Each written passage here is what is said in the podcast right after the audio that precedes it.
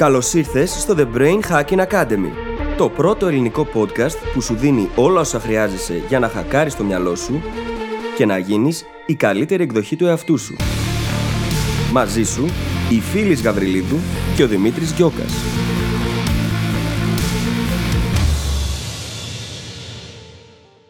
Γεια σου Brain Hacker και καλώς ήρθες στο πρώτο επεισόδιο του The Brain Hacking Academy που φτιάχτηκε από σένα, ειδικά για σένα. Πριν από λίγο καιρό σας ζητήσαμε τις δικές σας ερωτήσεις, τις οποίες αφιερώσαμε σε αυτό το επεισόδιο χρόνο για να τις απαντήσουμε μία προς μία. Κάποιες από αυτές, τις οποίες λάβαμε πριν λίγο καιρό, είναι άξιες να γίνουν ολόκληρο επεισόδιο. Αν λοιπόν δεν ακούσεις το δικό σου ερώτημα να απαντάτε εδώ, μην ανησυχείς, γιατί πολύ σύντομα θα δημιουργήσουμε επεισόδιο ειδικά γι' αυτό. Θα μας ακούσεις λοιπόν εδώ να συζητάμε το ερώτημα της χαράς, το οποίο έχει να κάνει με τα παιδιά και την ανάπτυξή τους. Το ερώτημα της Αθηνάς, η οποία αναρωτιέται πώς μπορεί να βάλει όλη τη γνώση που έχει συγκεντρώσει σε τάξη, έτσι ώστε να τη μετατρέψει σε συγκεκριμένα βήματα που θα ακολουθήσει και ειδικά σε φάσεις που αισθάνεται overwhelmed. Το ερώτημα της Τζούλιας ανάμεσα στα θέλω και τα πρέπει, όταν αυτά τα θέλω είναι πράγματα τα οποία θα ήθελε πολύ να κάνει η ίδια στη ζωή της και μπλέκονται με τα πρέπει τα οποία της τρώνε χρόνο επαγγελματικά. Το ερώτημα της χρήσας για το πώς μπορεί να δημιουργήσει τέτοιες συνθήκες εργασίας έτσι ώστε να έχει την καλύτερη δυνατή επικοινωνία με τους συνεργάτες της. Και τέλος το ερώτημα του Εμίλιου που αφορά την αλλαγή καριέρας, πράγμα το οποίο απασχολεί πάρα πολύ κόσμο. Πολύ σύντομα θα ξανακάνουμε τέτοιου τύπου επεισόδιο και γι' αυτό το λόγο έχεις στο νου σου πως μπορείς πάντα να μας στέλνεις τα ερωτήματά σου είτε μέσω email, είτε στο facebook, είτε ακόμα και στο instagram. Λοιπόν, δεν θα σε καθυστερήσω άλλο, σου εύχομαι καλή ακρόαση και τα λέμε στην άλλη πλευρά. Καλησπέρα Δημήτρη. Καλησπέρα φίλη, τι κάνεις; Καλά είμαι. Με ερωτηματικό. το λέει έτσι γιατί σήμερα δεν έχει τη μέγιστη ενέργεια. Όχι, είμαι λίγο κουρασμένη. Και ο Δημήτρης είναι, έτρωγε σοκολάτες και μπανάνες πριν. Ό,τι χρειάζεται για να βγάλουμε το επεισόδιο. Νομίζω σε κάποιο επεισόδιο είχαμε μιλήσει για το πώς η ζάχαρη είναι καλή για όταν χρειάζεσαι, ξέρεις, μια ώρα παραγωγικότητας. Ναι. Ακριβώς γι' αυτό. Εγώ ήπια πριν το ρόφημά μου με τον κουρκουμά και το μέλι. Οπότε νομίζω ότι είμαι καλά αυτή τη στιγμή. Για μία ώρα θα αντέξω. Ναι, μια χαρά θα είμαστε. Και έχουμε και ένα πάρα πολύ ωραίο επεισόδιο το οποίο είναι διαφορετικό από όλα τα άλλα. Σήμερα. Αυτό είναι που θα μας κρατήσει. Ναι. Έχουμε ερωτήσεις από εσάς. Μμμ. Και θα αφιερώσουμε χρόνο σε νομίζω γύρω στις πέντε Ε, ερωτήσεις. δια- διαλέξαμε πέντε ερωτήσεις να καλύψουμε σήμερα. Τις ερωτήσεις αυτές μας τις στείλατε στο Facebook και στο email. Οπότε έχετε το νου σας γιατί στο μέλλον θα ξαναζητήσουμε ερωτήσεις κάποια στιγμή από εσάς. Και μάλιστα κάποιες που πήραμε είναι άξιες να γίνουν ολόκληρο επεισόδιο, έτσι. Οπότε τις έχουμε βάλει στο πρόγραμμα ήδη. Α πούμε, ο Παντελής μας ζήτησε να μιλήσουμε για το διαλογισμό και το mindfulness. Και η αλήθεια είναι, Παντελή, πως αυτό το συγκεκριμένο ζήτημα θέλουμε να το κάνουμε ολόκληρο επεισόδιο ούτως ή άλλως στο μέλλον. Οπότε έπεσες μέσα. Τι λες λοιπόν, πάμε κατευθείαν να δούμε την πρώτη μας ερώτηση. Πάμε. Είναι από τη Χαρά η πρώτη ερώτηση. Και η Χαρά μας ρώτησε στο Facebook πώς μπορώ, λέει, να προγυμνάσω τον εγκέφαλο, τη μνήμη των παιδιών από το στάδιο της βρεφικής ηλικίας και σταδιακά να φτάσω μέχρι την εφηβεία. Πολύ ενδιαφέρουσα ερώτηση. ε. Πάρα πολύ ενδιαφέρουσα ερώτηση. Και από πού να ξεκινήσουμε τώρα εδώ πέρα και να κρατήσει μόνο 8 λεπτά η απάντηση. Λοιπόν,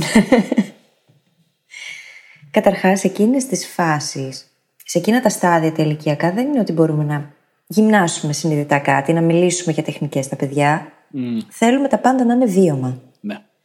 Οπότε, αν θέλουμε να μάθουμε στο παιδί μαθησιακές τεχνικές, μπορούμε να παίξουμε μαζί του, να μετατρέψουμε τα πάντα σε παιχνίδι. Μέσα από το παιχνίδι μαθαίνουμε. Και όταν είμαστε ενήλικες έτσι εδώ που τα λέμε, όχι μόνο όταν είμαστε παιδιά. Οπότε η χαρά χρειάζεται να είναι το συστατικό που υπάρχει πάντα, σε οποιαδήποτε διαδικασία. Η ίδια η χαρά και η ευχαρίστηση. Μέσα από όλη αυτή τη διαδικασία, βέβαια, θέλουμε να χτίσουμε πάντα και τη σχέση που έχουμε με τα παιδιά, έτσι, γιατί αυτό βοηθάει πάρα πολύ. Οπότε, αν θέλουμε να μάθουμε κάτι καινούριο, το μετατρέπουμε απλά σε παιχνίδι. Το καλό συγκεκριμένα για τη μνήμη είναι ότι επειδή βασίζεται πάρα πολύ στην εικόνα και η εικόνα μπορεί να γίνει πάρα πολύ παιχνιδιάρικη, είναι εύκολη να παίξουμε με τα παιδιά μας και να τους δείξουμε πώς να χρησιμοποιούν τη μνήμη τους. Κάτι πάρα πολύ σημαντικό όμως στα παιδιά ηλικίας κάτω από 10 χρονών είναι να βλέπουν εμάς να εφαρμόζουμε τις τεχνικές. Βέβαια. Αν, αν δεν βλέπουν εμάς και απλά τους λέμε κάνε αυτό, τότε δεν πρόκειται να το κάνουν. Ακολουθούν εμάς τα παραδείγματα σε πάρα, πάρα πολύ μεγάλο βαθμό. Στον απόλυτο βαθμό, έτσι. Γιατί μέχρι μια αλφα ηλικία το μοναδικό πρότυπο που έχουν τα παιδιά είναι οι γονείς τους. Μετά γίνονται δάσκαλοι, μετά μπαίνουν στην εφηβεία και γίνονται οι φίλοι τους. Οπότε τα πράγματα εξελίσσονται διαρκώς. Σε εκείνα λοιπόν τα πρώτα χρόνια είναι πάρα πολύ σημαντικό το να αποτελούμε εμείς παράδειγμα. Δηλαδή, δεν θα μπορούσαμε να πούμε σε ένα παιδί διάβασε το βιβλίο σου και εμείς να μην διαβάζουμε ποτέ. Για παράδειγμα, έτσι. Πολύ καλό και παράδειγμα. βασικά. Μάλιστα, και μάλιστα όχι απλά να το διαβάσει, να του μεταδίδουμε, να του δείχνουμε πως είναι διασκεδαστικό και για μας. Δηλαδή, όταν διαβάζω ας πούμε, ένα βιβλίο, μου αρέσει πάρα πολύ να το συζητάω με τους φίλους μου ή με τους γύρω μου ή με τους γονείς μου ή με οποιονδήποτε. Το ίδιο ακριβώς πράγμα μπορούμε να κάνουμε και με τα ίδια τα παιδιά. Όταν χρησιμοποιούμε ένα βιβλίο σαν αφορμή για συζήτηση, αφορμή για παιχνίδι, αφορμή για μάθηση, μετατρέπουμε το βιβλίο σε κάτι πάρα πολύ ωραίο και ενδιαφέρον για το δικό του μυαλό. Οπότε δεν προβάλλει αντίσταση στο να διαβάσει. Μμμ. Είναι όλα, περνάνε μέσα από το βίωμα. Είναι όλα παραδείγματα. Οπότε, επιλέγοντας τι προβάλλουμε εμείς, σαν συμπεριφορά, στην ουσία επηρεάζουμε πάρα πολύ ωραία και το πώς τα ίδια τα παιδιά μεγαλώνουν και αντιλαμβάνονται τον κόσμο. Η μουσική επίσης παίζει πολύ σημαντικό ρόλο εδώ, έτσι. Α πούμε, έχει αποδειχθεί ότι η κλασική μουσική, πιο συγκεκριμένα ο Μπαχ ή αυτή η κατηγορία τέλος πάντων από άποψη ρυθμού, βοηθάει πάρα πολύ στην ανάπτυξη του μυαλού. Και μάλιστα το κέντρο που επεξεργάζεται στον εγκέφαλο τη μουσική είναι κοντά με το κέντρο που επεξεργάζεται τα μαθηματικά. Ναι. Οπότε έχουμε με ένα σμπάρο δύο τριγώνια, έτσι, γιατί το, Ναι, ναι. το μυαλό αρχίζει και χτίζει τις συνάψεις που χρειάζεται και για τις μαθηματικές του δεξιότητες. Κοίτα, εμένα προσωπικά αυτό που θεωρώ πάρα πολύ σημαντικό είναι το παιδί να μας βλέπει όχι μόνο να χρησιμοποιούμε τεχνικές, το οποίο είναι σημαντικό, αλλά να ακολουθούμε και κάποιες πολύ καλές πρακτικές στην ίδια μας τη ζωή. Παραδείγματος χάρη, το αγαπημένο μου παράδειγμα. Γενικά τα παιδιά είναι πολύ περίεργα και λατρεύουν να ρωτάνε γιατί. Αν σαν γονείς δεν κάνουμε το ίδιο και δεν μας ενδιαφέρει να, να ακολουθούμε την περιέργειά μας, τότε και το παιδί σύντομα θα χάσει αυτή του την τάση. Και αυτό είναι καταστροφικό για την εξέλιξη, γιατί αυτά τα γιατί χτίζουν νοητικά μοντέλα. Και έχουμε μιλήσει για τα νοητικά μοντέλα πολλές φορές στο παρελθόν. Οπότε, βλέποντας ένα παιδί εμάς, συνεχώς κάθε φορά που ακούμε κάτι καινούργιο, να είμαστε σε φάση Α, πώς δουλεύει αυτό, ή Α, κάτσε να μπω μισό λεπτό στο Google να δω τι ισχύει με αυτό, το παιδί παίρνει αυτή τη συμπεριφορά και τη κάνει δικιά του. Και από μόνο του αυτό είναι ανεκτήμητο. Ακόμα και αν δεν μάθει καμία άλλη τεχνική. Ναι, και οι ερωτήσεις μπορούν να μετατραπούν σε πάρα πολύ όμορφα παιχνίδια, έτσι. Και επειδή έχουμε ακριβώς πλέον τα μέσα και μπορούμε να απαντήσουμε όλο και περισσότερα ερωτήματα, υπάρχει το ίντερνετ. Δηλαδή, τα παιδιά πλέον, ας μην το αρνιόμαστε, έχουν τελείως διαφορετική σχέση με τα digital media σε σχέση με εμάς. Ναι. Αυτό καλό είναι να μην το δαιμονοποιούμε. Γιατί είναι και αυτά κάτι το οποίο απλά αποτελεί ένα εργαλείο. Από τον τρόπο χρήσης εξαρτάται το αποτέλεσμα πάντα. Οπότε μπορούμε μαζί τους να αρχίσουμε να βλέπουμε ταινίες, να βλέπουμε βιντεάκια στο YouTube, να παρακολουθούμε, να ψάχνουμε να βρούμε, να απαντήσουμε όλα αυτά τα ωραία γιατί, τα οποία είτε προέρχονται από εμάς τους ίδιους είτε από τα παιδιά. Ναι. Και δεν χρειάζεται να απαντηθούν όλα και αυτό είναι καλό και αυτό είναι μάθημα. Δεν χρειάζεται να έχεις τις απαντήσεις για τα πάντα. Ναι, είναι. Όντα ο πιο ξέρεις, υπολογιστάκιας από του δύο, θέλω να πω ότι υπάρχουν πολλοί τρόποι να χρησιμοποιήσεις μια υπολογιστική μηχανή, ένα τάμπλετ, ένα κινητό. Και από τους χειρότερους τρόπους είναι να αφήνεις το παιδί όλη μέρα μόνο του να βλέπει Πέπα το γουρνάκι ή οποιοδήποτε άλλο προ- πολύ παιδικό όλη μέρα στο YouTube. Ακόμα και όσο είμαστε ακόμα στο χώρο του YouTube, υπάρχουν πάρα πολλά κανάλια τα οποία φτιάχνουν εκπαιδευτικό υλικό για παιδιά. Δηλαδή, τους μαθαίνουν για τον κόσμο, για τη φύση, για το σύμπαν, για την επιστήμη, με κινούμενα σχέδια και με απλοποιημένη πολύ λογική και γλώσσα που σκεφτείτε πόσα περισσότερα θα κερδίσει το παιδί βλέποντας αυτό, αντί για ένα παιδικό που το μόνο σκοπό που έχει είναι η διασκέδαση. Όταν ήμουν παιδί, έβλεπα διάφορα παιδικά έτσι. Από Thundercats μέχρι Transformers μέχρι όλα αυτά τα πράγματα τέλος πάντων. Ξέρεις ποιο παιδικό μου έχει μείνει; Ποιο; Που δεν θυμάμαι τώρα πώς λεγόταν. Εκείνο με, το, με τον οργανισμό από την ΕΡΤ 3 ήταν. Δεν θυμάμαι. Νομίζω ότι σε ΕΡΤ ήταν ένα πρόγραμμα που μαθαίνουμε για το πώς λειτουργεί το ανθρώπινο σώμα. Και είχα μάθει τόσο πολλά πράγματα από εκείνη τη σειρά. Ήταν ένα με κάτι ερυθρά αιμοσφαίρια που κινούντουσαν και. Ναι, τέτοια- ναι, ναι, ναι. ξέρω ποιο λες. δεν νομίζω ότι έμαθα ποτέ πώς λέγεται, να σου πω την αλήθεια. Δεν θυμάμαι. Όπως επίσης και του κουτιού τα παραμύθια. Που είχαν πάντα διδακτικό μήνυμα. Και πάντα υπήρχε στο παραμύθι κάποιος σκοπός. Σου μάθανε πάντα κάτι. Οπότε, αν μετατρέψουμε όλα αυτά τα πράγματα σε ευκαιρίες για μάθηση και δέχεται το μυαλό του παιδιού όσο περισσότερα ερεθίσματα γίνεται από το περιβάλλον για να ανακαλύψει τον κόσμο, να μάθει να καταλάβει τον εαυτό του καλύτερα, να καταλάβει εμάς καλύτερα, τόσο πιο πολύ αυξάνουμε αυτή την τάση του να μαθαίνει και να βρίσκει και να ανακαλύπτει και να.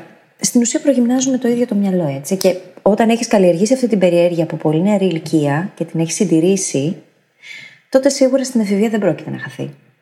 Και όπως ισχύει αυτό με τα βιντεάκια, έτσι ακριβώς ισχύει και με τα παιχνίδια.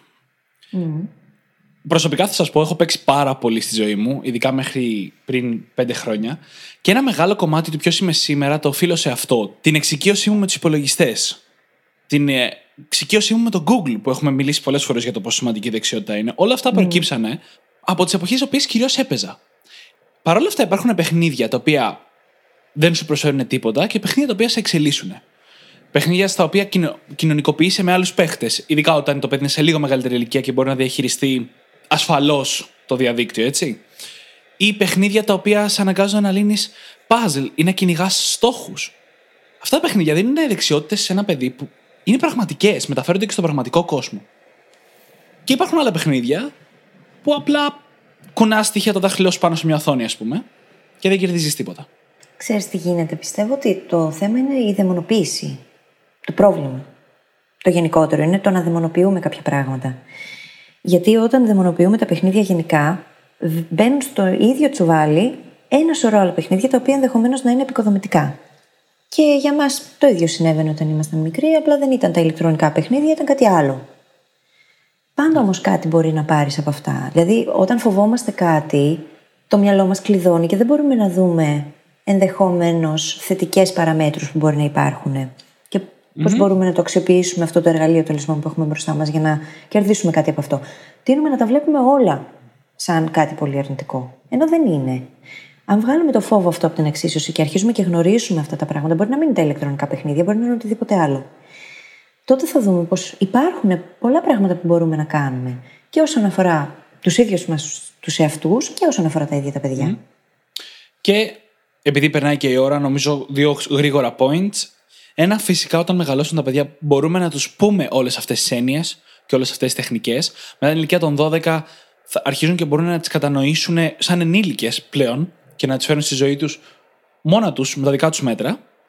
Και ένα ακόμα πολύ σημαντικό σημείο για να κλείσουμε αυτήν την ερώτηση είναι ότι πρέπει να βοηθήσουμε να χτιστεί ένα growth mindset στα παιδιά. Πρώτα απ' όλα πρέπει να έχουμε υψηλές προσδοκίες από αυτά, γιατί αυτές μετράνε, όπως είδαμε και στο επεισόδιο με το Pygmalion Effect. Και πρέπει να επιβραβεύουμε την προσπάθεια. Όχι τα φυσικά χαρακτηριστικά, όχι την εξυπνάδα ή την ομορφιά. Ή μόνο τα αποτελέσματα. Την ίδια τη διαδικασία που ακολούθησαν για να φτάσουν σε ένα αποτέλεσμα. Γιατί είναι διαφορετικό να πούμε σε κάποιον μπράβο, είσαι πολύ έξυπνος, πήρες 20, και διαφορετικό να πούμε μπράβο, ρε, εσύ, τα κατάφερες. Θα πρέπει να κατέβαλες πολλή δουλειά για να το καταφέρεις αυτό. Συγχαρητήρια. Ναι. Τι μη διαφορετικό μήνυμα περνάει, έτσι. Τελείως. Εστιάζεις στην ίδια τη δουλειά, του μαθαίνεις ότι ό,τι και αν θες να πετύχεις, μπορείς να το κάνεις αν αφιερώσεις το χρόνο και ναι. την αφοσίωση. Και αλλάζουν τα πράγματα μέσα στο μυαλό. Τελείως. Είτε είσαι ενήλικας είτε παιδί. Τέλειο. Τώρα, η Χαρά έχει και ένα δεύτερο μισό στην ερώτησή της που λέει τι τροφή χρειάζεται ο ανθρώπινος εγκέφαλος στα διαφορετικά στάδια ανάπτυξης; Δεν θα απαντήσουμε αυτή την ερώτηση. Κανείς από τους δυο μας δεν είναι διατροφολόγος, ανεξαιρέτως με το πόσα ξέρουμε εμείς οι ίδιοι για την δική μας διατροφή και έχουμε μελετήσει όμως τη δική μας διατροφή. Οπότε αυτή είναι μια ερώτηση που πιστεύω πρέπει να απαντηθεί από κάποιον πιο ειδικό στο, στην παιδική. Από διατροφολόγο ναι. που να ειδικεύεται και σε παιδική διατροφή. Ακριβώς. Ναι. Σε ευχαριστούμε πολύ, Χαρά. Ευχαριστούμε πολύ. Πάμε τώρα στην ερώτηση της Αθηνάς που μας την έστειλε με email. Αρχικά η Αθηνά μας λέει μερικά πολύ όμορφα λόγια στο email της και την ευχαριστούμε πάρα πάρα πολύ. Και ναι. συνεχίζει λέγοντάς μας, έστω ότι είσαι σε μια φάση της ζωής σου όπου ξέρεις ότι θέλεις και προσπαθείς να αλλάξεις. Έχεις μαζέψει πολλή γνώση μέσα από βιβλία, podcast, webinars και οτιδήποτε άλλο μπορεί να βρεθεί μπροστά σου και κάνεις βήματα προς τον καλύτερο εαυτό σου και τη ζωή που πραγματικά θέλεις να ζήσεις. Η απορία της λοιπόν είναι πώς βάζεις όλη αυτή τη γνώση σε τάξη και τη μετατρέπεις σε συγκεκριμένα βήματα για να ακολουθήσεις όταν νιώθεις overwhelmed από την ποσότητα όσων έχεις μάθει και έχεις αρχίσει ήδη να μπερδεύεσαι. Νομίζω ότι είσαι σε καλό στάδιο, Αθηνά. Απλά το θέμα είναι να μην είναι το τελικό αυτό το μπέρδεμα. Ναι. Χρειάζεται όλη αυτή η γνώση και το χάος ναι. να επικρατήσει μέσα στο μυαλό για να πάμε μετά στα επόμενα στάδια. Κάποια στιγμή είχα μιλήσει σε κάποιο επεισόδιο για ένα μοντέλο, το, το μοντέλο της πρόσθεσης και της αφαίρεσης. Το οποίο λέει ως εξής, ότι ξεκινάμε, όταν ξεκινάμε ένα ταξίδι, όπως αυτό που η Αθηνά περιέγραψε, ξεκινάμε από ένα απλό σημείο. Ξέρουμε λίγα πράγματα, λίγες έννοιες, λίγες τεχνικές, έω και καμία. Και αρχίζουμε και προσθέτουμε πάρα πολύ πληροφορία, προσθέτοντας και πολυπλοκότητα στη, στη ζωή μας και στη σκέψη μας. Φτάνουμε λοιπόν κάποια στιγμή σε ένα κομβικό σημείο που αυτή η πολυπλοκότητα αρχίζει και γίνεται πρόβλημα. Αρχίζει και γίνεται υπερβολική. Μας κάνει overwhelm, όπως έλεγε και η ερώτηση. Και σε εκείνο το σημείο, και αυτό είναι μεταβατικό στάδιο, δεν είναι μία στιγμή, δεν είναι μία μέρα, αρχίζουμε σιγά σιγά να αφαιρούμε. Ή αυτό πρέπει να κάνουμε. Πρέπει να αρχίσουμε σιγά σιγά να αφαιρούμε και να, να αφαιρούμε τα ασήμαντα και τα αδιάφορα, να κάνουμε 80-20 δηλαδή. Να απλοποιούμε. Να απλοποιούμε ακριβώς, ώστε να μείνουμε με τα λίγα που είναι πραγματικά δυνατά και σημαντικά. Όλοι μας, Πώς το κάνεις αυτό, Δημήτρη; Όλοι μας πρώτα απ' όλα πρέπει να περάσουμε από αυτό το ταξίδι για να έχουμε φτάσει κάπου που αξίζει. Πρέπει να περάσει από αυτή την πολυπλοκότητα. Οπότε αυτό περιγράφει η Αθηνά. Είναι το σωστό πρώτο μισό. Έχει κάνει το σωστό πρώτο μισό της διαδικασίας. Έχει προσθέσει πληροφορία, την οποία τώρα πρέπει να ξεδιαλύνει. Ναι, χρειάζεται να την ξεδιαλύνεις. Και για να το κάνεις αυτό, δεν είναι ότι θα γίνει μέσα σε μια στιγμή. Και αυτό είναι διαδικασία. Καλό είναι λοιπόν να πρώτα απ' όλα να πάρουμε όλα αυτά τα πράγματα τα οποία μάθαμε και να δούμε, OK, τι τεχνικές έχω συλλέξει εδώ πέρα. Καταρχάς να πω ότι οι λέξεις δεν διδάσκουν, έτσι. Στην πραγματικότητα δεν διδάσκουν. Όσο και να ακούσουμε, όσο και να διαβάσουμε, όσο και να συζητήσουμε, αν δεν έχει μετατραπεί σε βίωμα οτιδήποτε από αυτά, δεν το έχουμε μάθει πραγματικά. Οπότε, πάρε και δες. Τι τεχνικές έχω μάθει. Γενικά, τι έχω μάθει. Πόσα από αυτά έχω εφαρμόσει ήδη. Πόσα θέλω να εφαρμόσω σε αυτό το στάδιο που βρίσκομαι. Εγώ θα έλεγα πως είναι καλό κιόλας να σταματήσουμε όταν είμαστε σε αυτό το στάδιο του overwhelming. Να σταματήσουμε να μαθαίνουμε και καινούργια πράγματα. Γιατί υπάρχει ήδη πάρα πολλή πληροφορία μέσα στο μυαλό. Ναι, ναι. Υπάρχει ένα χάος και χρειάζεται λίγο χρόνο ο εγκέφαλος για να τα δομήσει, Ναι. να τα βάλει σε μια σειρά και να μπορεί να τα δει και σαν σύνολο. Ναι. Και σαν ξεχωριστές μονάδες κατ' επέκταση. Οπότε, αν δεν δώσουμε και λίγο χρόνο στον εαυτό μας και απλά συνεχίζουμε να μπουκώνουμε το μυαλό με καινούρια γνώση, χωρίς όμως να έχουμε τον χρόνο να την επεξεργαστούμε και να τη μετατρέψουμε και σε βίωμα, τότε βάζουμε εμπόδια. Δεν βοηθάμε πάρα πολύ. Οπότε, σε- στο επόμενο στάδιο έχουμε άλλο ένα επεισόδιο το οποίο θα θέλαμε να προτείνουμε στην ε, Αθηνά, το οποίο είναι το πώς να βρω τι θέλω να κάνω. Έτσι το έχουμε ονομάσει. Νομίζω πως ναι, νομίζω ότι κάπως έτσι. Το ζήτημα είναι το εξής. Το επόμενο βήμα για κάποιον που έχει μαζέψει την πληροφορία, για σένα δηλαδή Αθηνά, είναι να βρεις κάτι ώστε να λάβεις δράση. Να αρχίζει δηλαδή να μεταφράζεται η πληροφορία και η γνώση σε πράξη. Και αυτό πρέπει να γίνει άμεσα. Είναι το αμέσως επόμενο βήμα. Η βασική λογική που θα βοηθήσει σε αυτό είναι ότι δεν ισχύει το παλιό κλασικό μοντέλο που νομίζαμε ότι πρέπει να βάλουμε ένα στόχο για όλη μας τη ζωή και να το κυνηγήσουμε. Έχουμε μιλήσει πολλές φορές εδώ με τι φίλε για το πώς δύσκολα μπορούμε να θέσουμε στόχους στη ζωή μας για πάνω από πέντε χρόνια μετά, γιατί δεν ξέρουμε τι θα θέλουμε μετά από πέντε χρόνια. Εγώ λέω για ένα χρόνο. Δυσκολεύομαι πάρα Και πολύ. έχουμε. Ακριβώς. και έχουμε μιλήσει και επίσης και για το μοντέλο με τις πέτρες, με τα πετραδάκια που πηδάς, που πηδάς από βράχο σε βράχο. Όπου βασικά, αν κάθε φορά κυνηγάς το καινούργιο πράγμα που θα σου μάθει περί τα περισσότερα πράγματα, τότε εξελίσσεσαι ίσως πιο γρήγορα από το να πάρεις μια ευθεία γραμμή προς ένα μεγάλο στόχο. Είναι δηλαδή το stepping stones ε, paradigm που έχουμε μιλήσει. Με βάση αυτό, αυτό που θα ήταν καλό να κάνεις τώρα είναι να βρεις κάποια πράγματα που θα ήθελες ιδανικά να πετύχεις. Ένα, δέκα πράγματα όσα είναι και να διαλέξεις ένα από αυτά, έως και τυχαία, με το οποίο να ασχοληθείς στους επόμενους τρεις με έξι μήνες. Και να μετατραπεί όλη αυτή η γνώση σε πράξη, προσπαθώντας να πετύχεις αυτό το στόχο. Ναι, γιατί δεν πρόκειται να βρεις κατευθείαν αυτό που θέλεις με τη μία. Είναι διαδικασία. Χρειάζεται να δοκιμάσεις, να παίξεις, να δεις. Ξεκινώντας βέβαια πάντα από πράγματα τα οποία ήδη σου αρέσουν, έτσι. Εννοείται, εννοείται. Άρα να ξέρεις πως το πιθανότερο είναι πως από εκεί που θα ξεκινήσεις δεν θα είναι και εκεί που θα καταλήξεις. Συνήθως έτσι λειτουργεί. Και δεν είναι μόνο σημαντικό για να βρεις αυτό που θέλεις να κάνεις. Είναι ότι η κλασική δικαιολογία που χρησιμοποιούμε. Εγώ πέρασα αυτή τη φάση για πάνω από 1,5 χρόνο. Που χρησιμοποιούμε όταν έχουμε αποκτήσει πολλή γνώση και δεν την εφαρμόζουμε, είναι ότι η κλασική δικαιολογία είναι ότι δεν ξέρω πού να την εφαρμόσω. Οπότε πιο πολύ από το να βρεις αυτό που θες να κάνεις γενικά, το οποίο είναι περίεργη έννοια έτσι κι αλλιώς, είναι σημαντικό να κάνω αυτή τη τεχνική ώστε να το εφαρμόσουμε κάπου. Έτσι έγινε με μένα όταν ξεκίνησα το δικό μου blog και αυτή η εφαρμογή μας έχει οδηγήσει εδώ σήμερα. Και για μένα το blogging κάπως έτσι ξεκίνησε και το podcasting. Ξεκίνησε ως Και μια αφορμή. ξεκίνησε από τελείως αλλού. Ναι, τελείως αλλού όμως. Δεν είχε καμία σχέση το τότε με το τώρα. Απλώς έπαιρνα και διοχέτευα όλα αυτά τα πράγματα που είχα μάθει και μάθαινα. Και βήμα-βήμα άρχισα να ανακαλύπτω τι δεν θέλω να κάνω για να φτάσω τελικά Τέλειο. να βρω αυτό που θέλω πραγματικά να κάνω. Τέλειο. Είναι όμως στάδιο πολύ σημαντικό το να βρεις τι δεν θέλεις να κάνεις.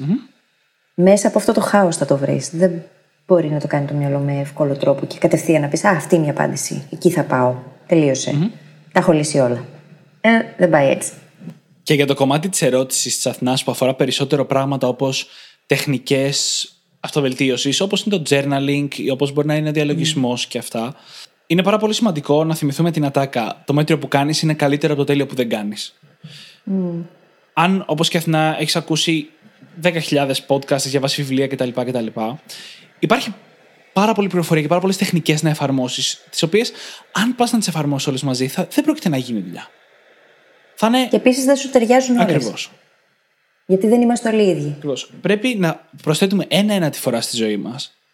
Να το προσθέτουμε και σταδιακά, mini habits, έτσι, mini συνήθειες, και να βρίσκουμε έτσι τι μας ταιριάζει εμάς και τότε να το κάνουμε κομμάτι μας, κομμάτι της ζωής μας. Και πάλι καταλήγουμε στο βίωμα, γιατί αν δεν δοκιμάσεις, δεν θα μάθεις τι σου ταιριάζει και τι δεν σου ταιριάζει τελικά. Α πούμε, υπάρχουν διάφορες φιλοσοφίες όσον αφορά τη δουλειά. Υπάρχουν εκείνες που λένε hustle, hustle, hustle. Δούλευε όλη μέρα, κάθε μέρα, 18 ώρες το 24ωρο. Υπάρχει άλλη φιλοσοφία που σου λέει όχι. Πάρ το χαλαρά. Ε, δούλεψε 4 ώρες την εβδομάδα. Είναι τα δύο άκρα αυτά, νομίζω. Και υπάρχουν και ένα σωρό άλλα ενδιάμεσα στάδια. Υπάρχει δουλειά ταξιδεύοντας, υπάρχει δουλειά σε γραφείο, υπάρχει, υπάρχουν πάρα πολλά πράγματα. Υπάρχουν πολλά διαφορετικά μοτίβα και μοντέλα για να δουλέψουμε και να ζήσουμε. Και για να ανακαλύψει ο καθένας τι από αυτά θέλει πραγματικά, χρειάζεται να κάνει αρκετές δοκιμές. Να συζητήσει πολύ, γιατί πολλές φορές και με, μέσα από τι συζητήσεις με ανθρώπους που κάνουν αυτά που θέλουμε να κάνουμε, πολλές φορές μπορεί να αντιληφθούμε ότι τελικά δεν είναι και τόσο πολύ για μας. Ή να ανακαλύψουμε ότι μας αρέσουν. Είναι όλα πολύ σχετικά. Οπότε είναι καλό το μοίρασμα, είναι καλό και το βίωμα. Ταυτόχρονα. Τέλειο. Νομίζω ότι με αυτό μπορούμε να κλείσουμε την ερώτηση της Αθηνάς. Ευχαριστούμε πάρα πολύ, Αθηνά, για το μήνυμά σου και για τα καλά σου λόγια. Ευχαριστούμε λοιπόν Αθηνά και νομίζω πως ήρθε η ώρα να πάμε στην τζουλια Λοιπόν, η Τζούλια μας λέει πως έχει δύο δουλειές και οι δύο αυτές δουλειές τις τρώνε πολύ χρόνο με αποτέλεσμα να μην καταφέρει να ασχοληθεί με άλλα πράγματα που είναι σημαντικά για εκείνη, τα οποία όμως δεν της αποφέρουν χρήματα. Η μάθηση κυρίως πάνω στο design αλλά και το να φτιάξει δική της ιστοσελίδα είναι κάποια από αυτά. Γνωρίζει ότι είναι θέμα αναβλητικότητας και προτεραιοτήτων και της είναι αρκετά δύσκολο παρόλα αυτά. Θες να ξεκινήσεις εσύ, μια και αναφέραμε και το θέμα της αναβλητικότητα. να ξεκινήσω, να ξεκινήσω. Α είναι μια κλασική κατάσταση όπου κάποιος έχει κάποια πράγματα που πρέπει να κάνει, συνήθως μια κύρια δουλειά, και πράγματα που θέλει να κάνει, τα οποία συνήθως δεν είναι μια κύρια δουλειά, έτσι. Και το δεν αποφέρουν χρήματα, ενώ γενικά δεν θα έπρεπε να είναι τόσο σημαντικό και θα εξηγήσουμε γιατί σε λίγο, δημιουργεί αυτή τη διάκριση. Είναι αυτό που πρέπει να κάνω για να ζήσω και αυτό που θέλω να κάνω, το οποίο δυστυχώς δεν με ζει, ώστε αυτά τα δύο να ταυτίζονται. Τώρα, η πρώτη και βασικότερη συμβουλής σε αυτήν την περίπτωση είναι ότι πρέπει να αντιμετωπίζουμε αυτό που θέλουμε να κάνουμε, λες και είναι εξίσου σημαντικό με αυτό που πρέπει να κάνουμε. Καλό θα ήταν. Γιατί αν δεν υπάρχει αυτή η ισότητα μέσα στο μυαλό μας, μονίμως θα δίνονται ευκαιρίες και δικαιολογίες για να αναβάλουμε αυτό που θέλουμε να κάνουμε στο βωμό εκείνου που πρέπει να κάνουμε. Και αν του δώσουμε αυτή την προτεραιότητα μέσα στο μυαλό μας, θα δούμε να αλλάζουν και άλλα πραγματάκια. Όπως για παράδειγμα, μια πολύ χρήσιμη συμβουλή, προσέγγιση, είναι το να ξεκινάς με αυτό κάθε μέρα. Εφόσον μπορείς να ορίσεις το πρόγραμμά σου εσύ, αυτόνομα, έτσι. Να μην το αφήνεις τελευταίο. Γιατί όταν αφήνουμε αυτό το πράγμα τελευταίο, επειδή βγαίνει και όλη η κούραση της ημέρας, είναι λογικό πολλές φορές να λέμε: Έλα, μωρέ, θα το κάνω αύριο. Επίσης, πέρα από το ότι είναι καλό να ξεκινάμε πάντα πρώτα με αυτό, το οποίο αυτό δεν χρειάζεται να παίρνει και τρεις ώρες, έτσι. Γιατί πολλές φορές έχουμε στο μυαλό μας ότι θέλω να μάθω κάτι καινούριο και θα πρέπει να αφιερώσω τρει-τέσσερι ώρες τη μέρα. Ποιος το λέει; Θα μπορούσε να είναι μόνο 30 λεπτά την ημέρα. Το πρωί, να ξεκινάμε με αυτό. Επίσης, έχουμε πάρα πολύ νεκρό χρόνο μέσα στη μέρα μας. Δεν είναι απαραίτητο να είμαστε με το βιβλίο ή τον υπολογιστή ανοιχτό και το σημειωματάριο και να κάνουμε πολύ ενεργητική δουλειά. Μπορεί να ακούσεις ένα podcast αντίστοιχα πάνω στα θέματα που σε ενδιαφέρει, στον νεκρό σου χρόνο, την ώρα που οδηγείς. Ή την ώρα που είσαι στο σπίτι και έχεις λίγο χρόνο ελεύθερο και θες να κάνεις κάτι, να απασχολείς τον εαυτό σου. Δεν χρειάζεται όλα να γίνονται με ενεργητικό τρόπο στη μάθηση. Ναι. Είναι αυτό που λέει φίλης, οδηγεί βασικά σε δύο σημεία. Δεν είναι ανάγκη όλος ο χρόνος που αφιερώνουμε στο δευτερεύον εισαγωγικά, αυτό που δεν μας φαίνει τα χρήματα, να είναι ενεργητικός. Μπορούμε να το βάλουμε στη ζωή μας, να χακάρουμε λίγο το πρόγραμμά μας, βάζοντας το στη ζωή μας. Και το άλλο πάρα πολύ σημαντικό είναι ότι πρέπει πάντα να το προγραμματίζουμε. Δηλαδή να λέμε, θα ασχοληθώ με αυτό τότε. Την Παρασκευή το απόγευμα από τις 5 μέχρι τις 9 θα ασχοληθώ με αυτό. Α πούμε. Και να το βάλουμε αυτό στο, στο ημερολόγιό μας, στο μυαλό μας, όπου, όπου καταγράφουμε το πρόγραμμά μας. Και να ξέρουμε ότι τότε θα το κάνουμε και ποτέ άλλοτε. Και εκεί μπαίνει και αυτό που λέει φίλης, ότι είναι καλό να το βάζουμε νωρίς στην ημέρα. Γιατί αν το βάλουμε στο τέλος της ημέρας, στο τέλος της εβδομάδας, αυξάνονται οι πιθανότητες να γίνουμε αναβλητικοί. Γιατί είμαστε κουρασμένοι. Και η αναβλητικότητα πολλές φορές έχει να κάνει με την ενέργειά μας περισσότερο από όλα τα άλλα που λέμε. Ναι, ναι, ναι. Και επειδή αυτό που μας αποφέρει χρήματα συνήθως είναι πιο πιεστικό και θα το κάνουμε ό,τι και να γίνει, γιατί έχει διορίες, γιατί έχει πίεση, γιατί πρέπει. Χίλια γιατί. Λέξη κλειδί, γιατί πρέπει. Το να τα κάνουμε με ανάποδη σειρά, να κάνουμε πρώτα αυτό που θέλουμε και μετά αυτό που πρέπει, αν γίνεται, σημαίνει ότι θα καταλήξουμε να κάνουμε και τα δύο. Και ξαναλέω, μπορεί να είναι μόνο μισή ώρα τη μέρα. Δεν χρειάζεται ναι, ναι, να είναι πέντε ώρες. Και εφόσον έχει μπει, έχει προγραμματιστεί, καλό είναι και στην ίδια μας την ψυχολογία να αρχίσουμε να το αντιμετωπίζουμε σαν να είναι η κανονική μας δουλειά. Mm-hmm. Να μην διαχωρίζεται επειδή μας αποφέρει ή όχι χρήματα. Αυτό δεν είναι κριτήριο, το αν μας αποφέρει ή όχι χρήματα. Γιατί, γιατί αν κάνουμε τον εξής παραλληλισμό, ότι οτιδήποτε μαθαίνουμε είναι κατάθεση στην τράπεζα του μυαλού μας, η οποία θα μας αποφέρει εκθετικά κέρδη στο μέλλον, mm-hmm. τότε ίσως είναι και η πιο σημαντική δουλειά που κάνουμε. Ναι. Είναι η μοναδική δουλειά η οποία όντως θα μας αποφέρει και κέρδη στο μέλλον, πραγματικά. Γιατί μέσα από αυτή τη διαδικασία χτίζουμε γνώσεις, δεξιότητες, νοητικά μοντέλα, τα οποία θα μας βοηθήσουν αργότερα να κάνουμε εκείνα τα βηματα τα οποία θέλουμε να κάνουμε. Και σε εκείνη την περίοδο της ζωής μας, όπου έχουμε μια άλλη κύρια δουλειά και έχουμε όρεξη να αφιερώσουμε χρόνο σε κάτι δεύτερο, σημαίνει ότι αυτό το δεύτερο μας αρέσει. Για εκείνη την περίοδο της ζωής μας, έστω. Οπότε είναι και κάτι που αξίζει να ασχοληθούμε, γιατί μπορεί να οδηγήσει στο να αφιερώνουμε όλο μας το χρόνο σε κάτι που πραγματικά μας αρέσει. Συν ότι όταν αρχίσεις και κάνεις πράγματα τα οποία σου αρέσουν πολύ, αυτό κάνεις σπίλ και στους υπόλοιπους τομείς της ζωής, έτσι.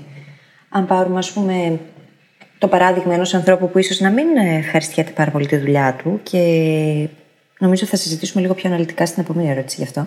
Ή τέλος πάντων που θέλει να αλλάξει εργασία. Αν πάρουμε αυτό το παράδειγμα και δεν κάνει κάτι άλλο μέσα στη μέρα του ή μέσα στο χρόνο του που να του δίνει χαρά, στερεί από τον εαυτό του την ευκαιρία να βιώνει αυτή τη χαρά.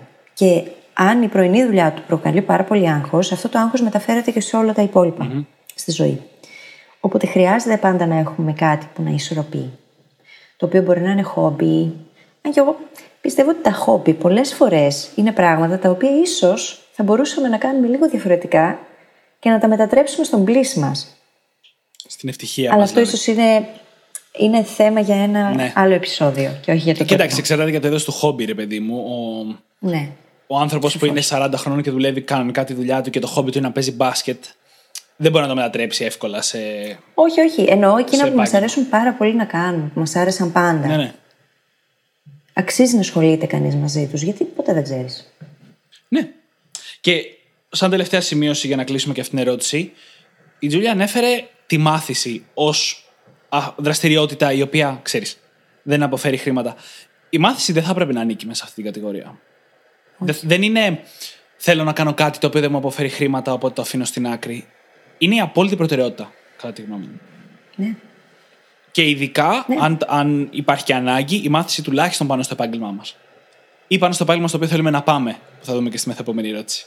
Ακριβώς, γιατί από τη στιγμή που αυτή είναι η μετάβαση που θέλουμε να κάνουμε, όσο περισσότερο το αναβάλουμε, τόσο περισσότερα εμπόδια βάζουμε στον εαυτό μας και το βουνό μεγαλώνει μπροστά μας.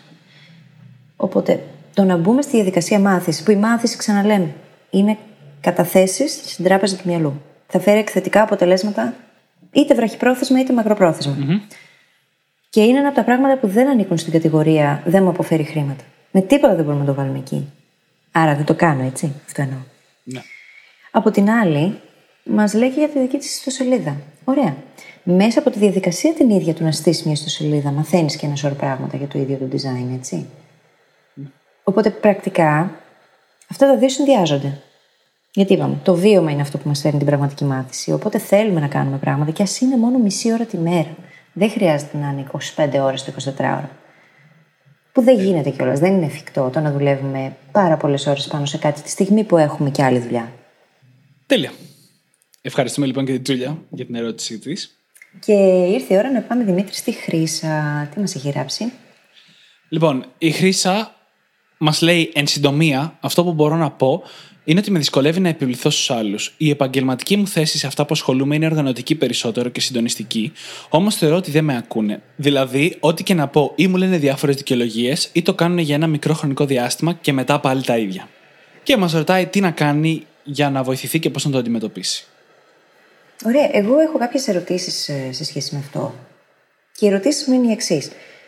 Ποια είναι η σχέση που έχει καλλιεργήσει με τους συναδέλφους της και τους υφισταμένους της; Mm-hmm. Γιατί όταν θέλουμε οι άλλοι να μας ακούσουν, καταρχάς το ρήμα επιβάλλομαι είναι λίγο αντιφατικό.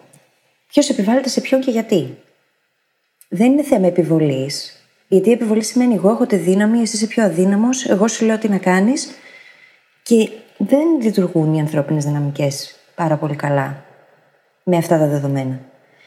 Οπότε ποιες είναι οι σχέσεις που έχουν καλλιεργηθεί; Υπάρχει αμοιβαίος σεβασμός; Έχουν επικοινωνία μεταξύ τους; Ή υπάρχει μια σχέση μάνατζερ και υφισταμένων, οι οποίοι είναι εκεί απλά για να εκτελούν ένα ρόλο και δεν υπάρχει καμία άλλη σχέση μεταξύ τους; Και δεν εννοώ τώρα ξαφνικά να γίνουμε φίλοι με όλους. Εκείνο που χρειάζεται όμως το leadership, το πρώτο στάδιο είναι το να καλλιεργήσουμε τις ανθρώπινες σχέσεις γύρω μας, έτσι. Και πολλά για αυτό το θέμα, σε σχέση με τις ανθρώπινες σχέσεις, έχουμε συζητήσει στο επεισόδιο για το networking. Ναι είναι απαραίτητο προαπαιτούμενο για να περάσουμε στα επόμενα στάδια του leadership. Οπότε η ίδια η σχέση παίζει Το πώς έχουμε χτίσει αυτές τις σχέσεις, αν υπάρχει αμοιβαίος σεβασμός, αν ενδιαφερόμαστε εμείς πρώτα απ' όλα για τους ανθρώπους που έχουμε γύρω μας, ναι. είτε είναι υφιστάμενοι είτε προϊστάμενοι. Έτσι. Και στις δύο περιπτώσεις χρειάζονται αυτές οι σχέσεις. Ναι, ναι.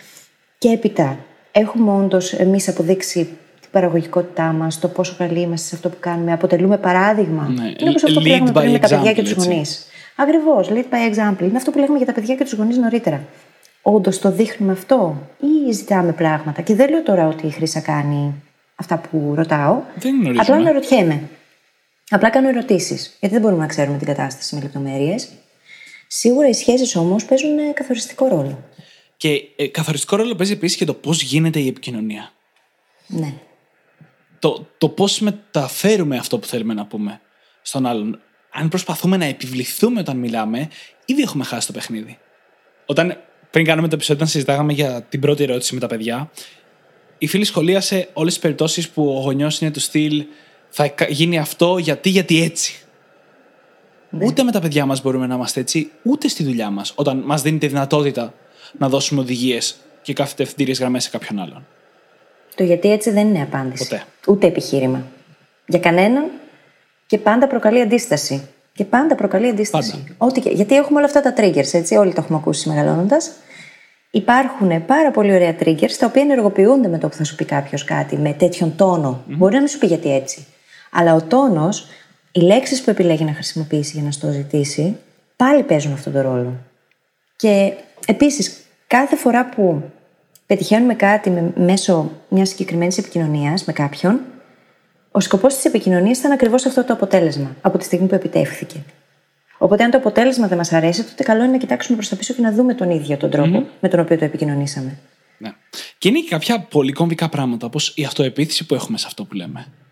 Η οποία βασίζεται ναι. στην εικόνα που εμείς ήδη έχουμε και για τον εαυτό μας, έτσι, και για αυτό που λέμε. Αν, ας πούμε, είσαι σε έναν επαγγελματικό χώρο και έχεις πραγματικά επιχειρήματα να υποστηρίξεις κάτι που εκφράζεις, είναι πολύ πιο πιθανό να το δεχτούν και οι άλλοι.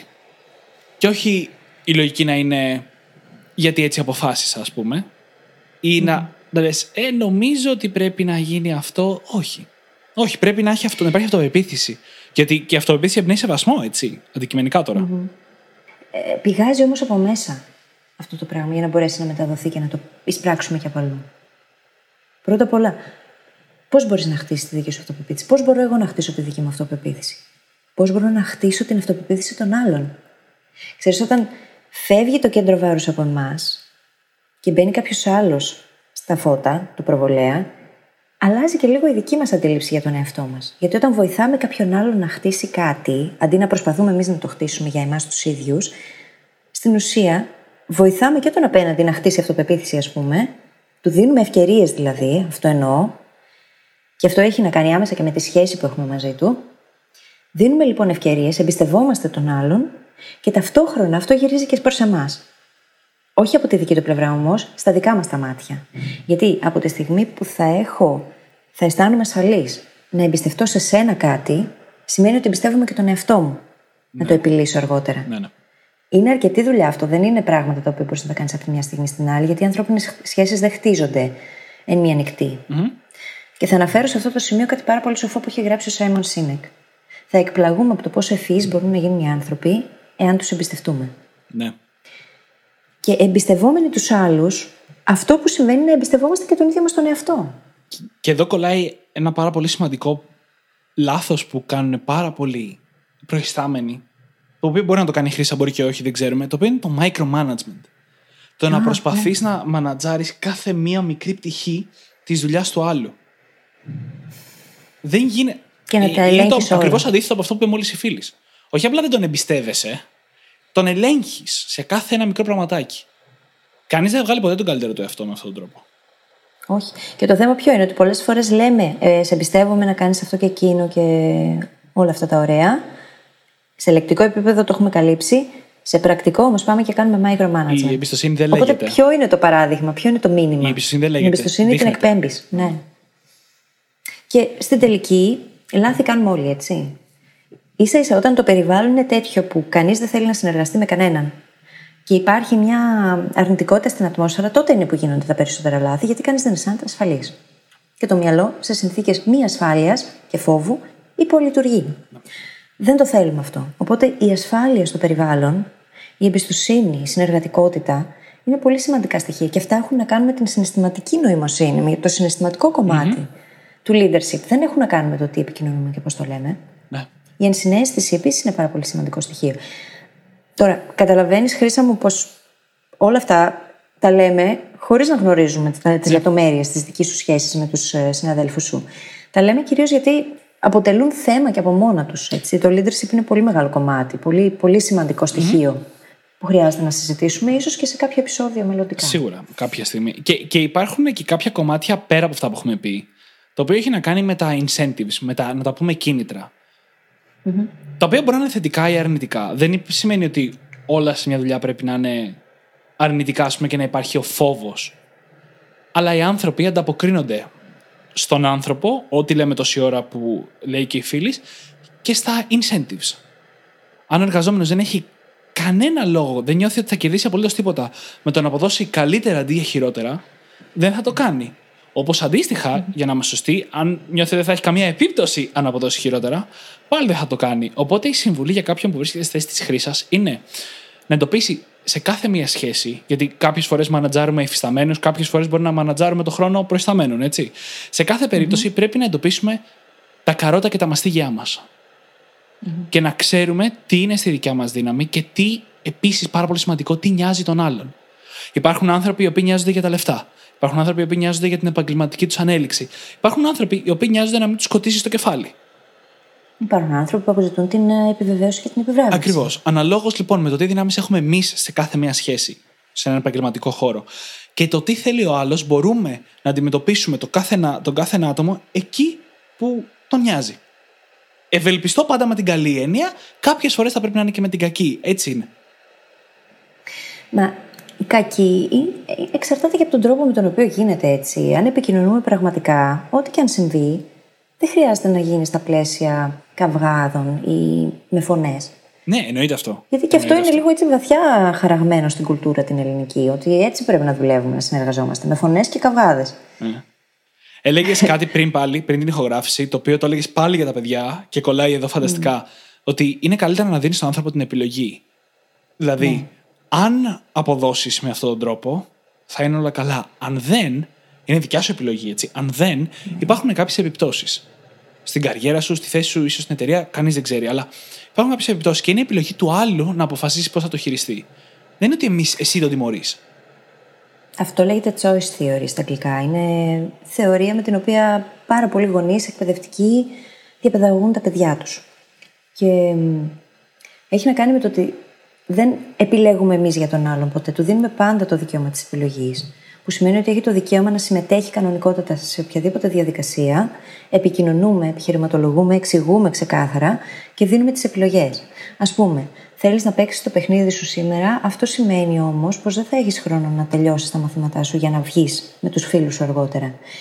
Αντίστοιχα, αν δεν παίξεις το παιχνίδι σου, θα μπορέσεις να τελειώσεις νωρίς και θα βγεις και με τους φίλους σου. Η επιλογή είναι δική σου. Γιατί είναι προς όφελός σου και το ένα και το άλλο. Θα τελειώσει τα μαθήματά σου σε κάθε περίπτωση για να είσαι εντάξει. Στη μία περίπτωση απλά θα παίξεις μόνος σου στο σπίτι, στην άλλη θα βγεις και με τους φίλους σου. Εσύ διαλέγεις. Και οι επιπτώσεις είναι δική σου επιλογή. Όχι δική μου. Δεν σου έχω επιβάλει κα- καμία τιμωρία. Αντίστοιχα, στον εργασιακό χώρο, αυτό μπορεί να σημαίνει ότι σου δίνω αυτή την ευθύνη, σου αναθέτω αυτή την ευθύνη να διαχειριστείς αυτή την κατάσταση. Εφόσον το καταφέρεις, καταρχάς εμπιστεύομαι. Κατά δεύτερον, θα έχεις κερδίσει την εμπιστοσύνη μου και αντίστοιχα θα ξέρω ότι μπορώ να βασιστώ σε σένα. Από την άλλη, αν δεν θέλεις να διαχειριστείς αυτή την κατάσταση, υπάρχει αυτή, αυτή και αυτή η επιλογή. Μπορείς να μου ζητήσεις να την αναθέσω τώρα σε κάποιον. Εξήγησε μου όμως τι θέλεις, τι πιστεύεις. Πιστεύεις ότι μπορείς να ανταπεξέλθεις; Τυχαίο παράδειγμα έβγαλα από το μυαλό μου έτσι, αλλά δίνουμε την επιλογή. Ναι. Χωρίς να διατάζουμε απαραίτητα ή να τιμωρούμε. Ή... Και όταν έχει κανείς την επιλογή και γνωρίζει όλα τα υπέρ και τα κατά και μπορεί να πάρει απόφαση και συμμετέχει στη διαδικασία, τότε σίγουρα χτίζουμε μια τελείως διαφορετική σχέση. Συν ότι όταν είναι δική μας επιλογή αυτό που κάνουμε, το κάνουμε με πολύ μεγαλύτερη υπευθυνότητα. Δεν ξέρω κατά πόσο μπορεί να το πάρει αυτό και να το μεταφέρει στη δουλειά της, αλλά σίγουρα το να δίνουμε επιλογές με επιχειρήματα και το δικαίωμα της συμμετοχής σε κάποιον άλλον είναι πολύ μεγάλη υπόθεση. Και νομίζω ότι κάπου εδώ πρέπει να κλείσουμε λίγο την ερώτηση της Χρήσα για να προλαβουμε και την πέμπτη μας ερώτηση. Τι λες; Ναι, λοιπόν, μπορούμε να περάσουμε στην ερώτηση του Εμίλιου. Ο Εμίλιος μας λέει διάφορα πάρα πολύ ωραία πραγματάκια για το podcast και τον ευχαριστούμε πάρα πολύ. Ευχαριστούμε πολύ. Και μ, το θέμα που τον απασχολεί είναι η αλλαγή καριέρας. Πώς παίρνεις αυτή την απόφαση. Και μας δίνει και μερικές ωραίες παραμέτρους, τις οποίες τις έχει γράψει με bullets. Έτσι είναι πάρα πολύ οργανωμένος, είναι πολύ ωραίο το mail του. Λοιπόν, μιλάει για αλλαγή από δημόσιο σε ιδιωτικό τομέα ή και το αντίστροφο, για τυχόν μεταπίδηση σε διαφορετικό αντικείμενο εργασίας, μέση προ λίγη αντίσταση στην αλλαγή, change management στα αγγλικά, και τυχόν μεταβολή στο ιδιωτικό του επίπεδο. Ενδιαφέρον ερώτημα, έτσι. Πάρα πολύ. Και είναι το ένα σίγουρο ερώτημα που θα γίνει ολόκληρο επεισόδιο αργότερα, η αλλαγή καριέρας. Mm. Προσπαθώντας να απαντήσουμε τώρα την ερώτηση του Εμίλιο, θα ξεκινήσουμε με κάτι πολύ πολύ σημαντικό και πλέον κλασικό για το podcast μας. Το mindset. Και το mindset έχει τόσο μεγάλη σημασία σε αυτή την περίπτωση, γιατί πρώτα απ' όλα μας επαναπροσδιορίζει την αλλαγή. Έχουμε πει στο παρελθόν, η αλλαγή είναι αναπόφευκτη. Η εξέλιξη είναι προαιρετική. Οπότε εξ αρχής, ο φόβος προς την αλλαγή είναι ο φόβος προς το αναπόφευκτο. Δεν έχει και πάρα πολύ νόημα. Αυτό που σε εισαγωγικά θα έπρεπε να φοβόμαστε, σε εισαγωγικά, είναι το να μην εξελιχθούμε μαζί της. Εντάξει, Όταν λοιπόν μέσα μας αλλάζουμε, θέλουμε κάτι καινούριο, συνειδητοποιούμε ότι θέλουμε κάτι άλλο, ο μεγαλύτερος φόβος θα έπρεπε να είναι στο να μην το κυνηγήσουμε. Όχι στο να το κυνηγήσουμε. Εγώ τουλάχιστον έτσι το βλέπω. Και αυτό δεν σημαίνει τυφλά πηδάμε στο κενό, ας πούμε, αλλά πιο, λίγο πιο μακροπρόθεσμα, λίγο πιο οργανωμένα. Πρέπει να ακολουθήσουμε τον εαυτό μας. Το οφείλουμε στον εαυτό μας. Και δεν έχει να κάνει με τον τομέα στον οποίο εργαζόμαστε αυτό. Πλέον γνωρίζουμε ότι ο σύγχρονος άνθρωπος θα χρειαστεί να αλλάξει 5 έως 8 καριέρες και περισσότερες μπορεί να είναι τώρα πια μέσα στην ίδια ζωή. Οπότε ας βγάλουμε τον παράγοντα φόβος μπροστά στην αλλαγή από την εξίσωση. Χθες, μάλιστα, το συζητούσα με έναν συνεργάτη, ο οποίος έχει κάνει σεμινάρια σε όλο τον κόσμο και μου έλεγε ότι αυτό το χαρακτηριστικό, ο φόβος μπροστά στην αποτυχία και στην αλλαγή, είναι χαρακτηριστικό των Ευρωπαίων, κατά κύριο λόγο. Στην Αμερική, για παράδειγμα, είναι δεδομένο ότι ναι, θα ξεκινήσω μια startup, μπορεί να αποτύχει, πάω παρακάτω.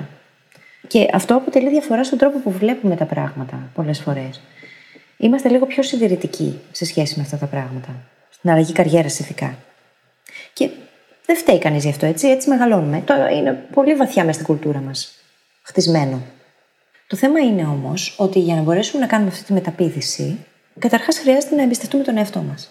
Έτσι. Και για να εμπιστευτούμε τον εαυτό μας, χρειάζεται να είμαστε διαρκώς σε μια κατάσταση όπου το μυαλό μας δέχεται ρεθίσματα και μαθαίνει καινούργια πράγματα και εξελίσσεται. Γιατί αν μείνω με τις γνώσεις που είχα 15 χρόνια πριν, το πιθανότερο είναι να αισθάνομαι πως δεν μπορώ να εξελιχθώ, δεν μπορώ να κάνω και πολλά πράγματα. Δεν εμπιστεύομαι τον εαυτό μου να πάω να ανταπεξέλθω σε καινούργια δεδομένα. Οπότε ένα πολύ βασικό στάδιο είναι εκείνο της μάθησης και της εξέλιξης, της διαβίου μάθησης. Ναι. Ένα άλλο είναι το να ξεκινήσουμε από κάπου. Είναι αυτό που πριν μου είπες το side hustle. Ναι. Δεν θα πας κατευθείαν να πέσεις στα βαθιά, εφόσον υπάρχει αυτή η δυνατότητα, έτσι. Ναι, η αλήθεια είναι ότι είναι κάποιες αλλαγές καριέρας που δεν το επιτρέπουν. Ε. Αλλά πάρα πολλές το επιτρέπουν. Σε επιτρέπουν να ασχοληθείς κάπως με το αντικείμενο στο οποίο θέλεις να πας part-time, να το πούμε έτσι. Μπορεί να είναι κάτι που σηκώνει εθελοντισμό το Σαββατοκύριακο. Μπορεί να είναι κάτι που σηκώνει δύο ώρες της δουλειά τα απογεύματα σαν part-time job.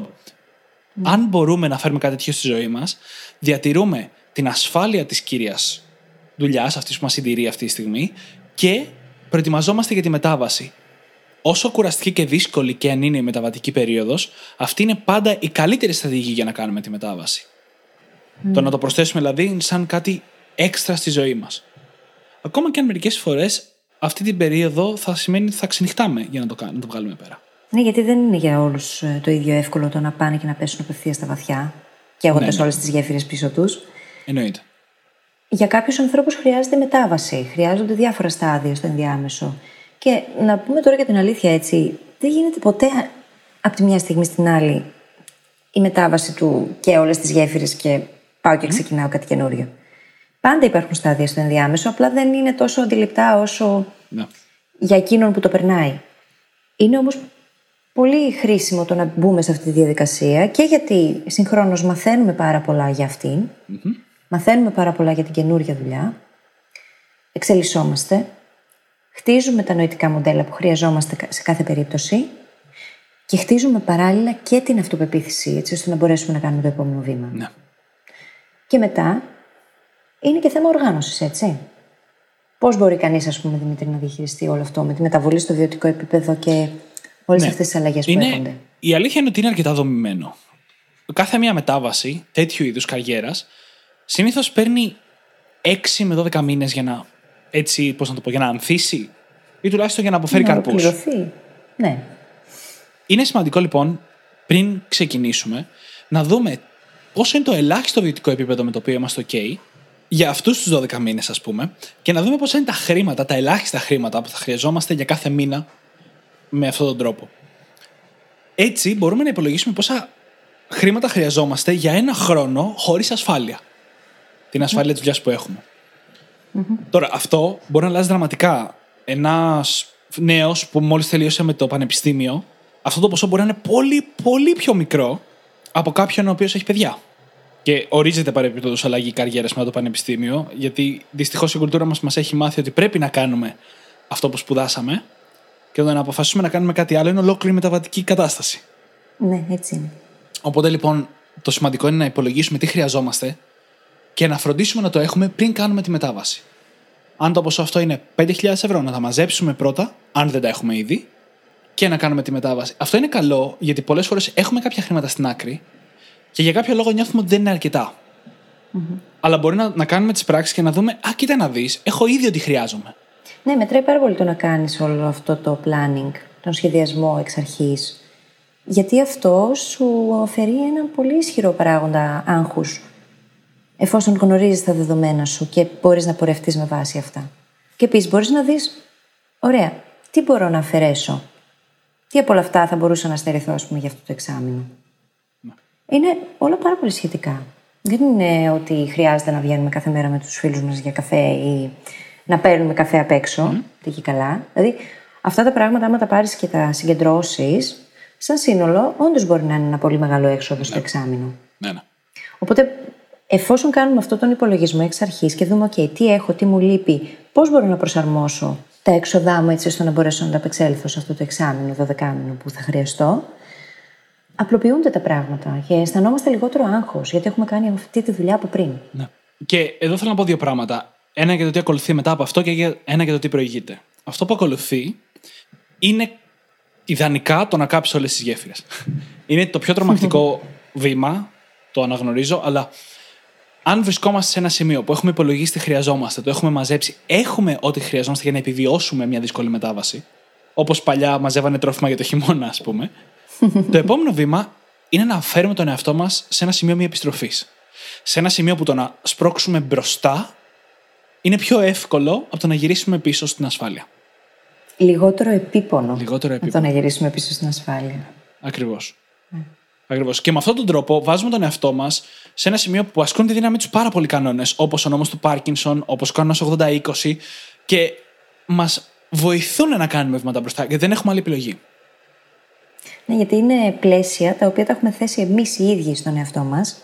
Τα πλαίσια όμως έχουμε συζητήσει στο παρελθόν πώς απελευθερώνουν τη δημιουργικότητα και πώς δίνουν στο μυαλό τη δυνατότητα να σκεφτεί πράγματα και εναλλακτικές που δεν θα μπορούσε να δει υπό άλλες συνθήκες. Οπότε καίγοντας τις γέφυρες, στην ουσία δημιουργούμε τις συνθήκες για να μπορέσει το μυαλό μας να κάνει εκθετικά περισσότερα από όσα θα έκανε χωρίς αυτό. Ακριβώς. Εφόσον βέβαια έχουμε λάβει όλα τα μέτρα μας από πριν, έτσι. Δεν καις απλά τις γέφυρες και λε: Οκ, ναι. κλείνω εισιτήριο και αύριο φεύγω στην Αμερική. Ναι, θυ- στα Ε, επεισόδια όχι. 17-18, στη δύναμη τη θέληση, είχαμε μιλήσει για την σημασία του να οπτικοποιήσει τα εμπόδια.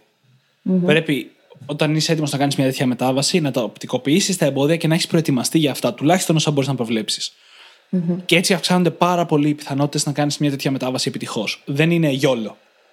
Αν και Είναι η γιόλο. όλη φάση τώρα είναι γιόλο, γιατί ε, ζούμε μόνο μια φορά. Ναι. Οπότε αξίζει να μπούμε στη διαδικασία να αλλάξουμε τα πράγματα αν δεν μας αρέσουν και δεν μας ικανοποιούν. Απλά να το κάνουμε σωστά ώστε να μην βρεθούμε εμείς σε χειρότερη θέση από ό,τι ξεκινήσαμε, έτσι.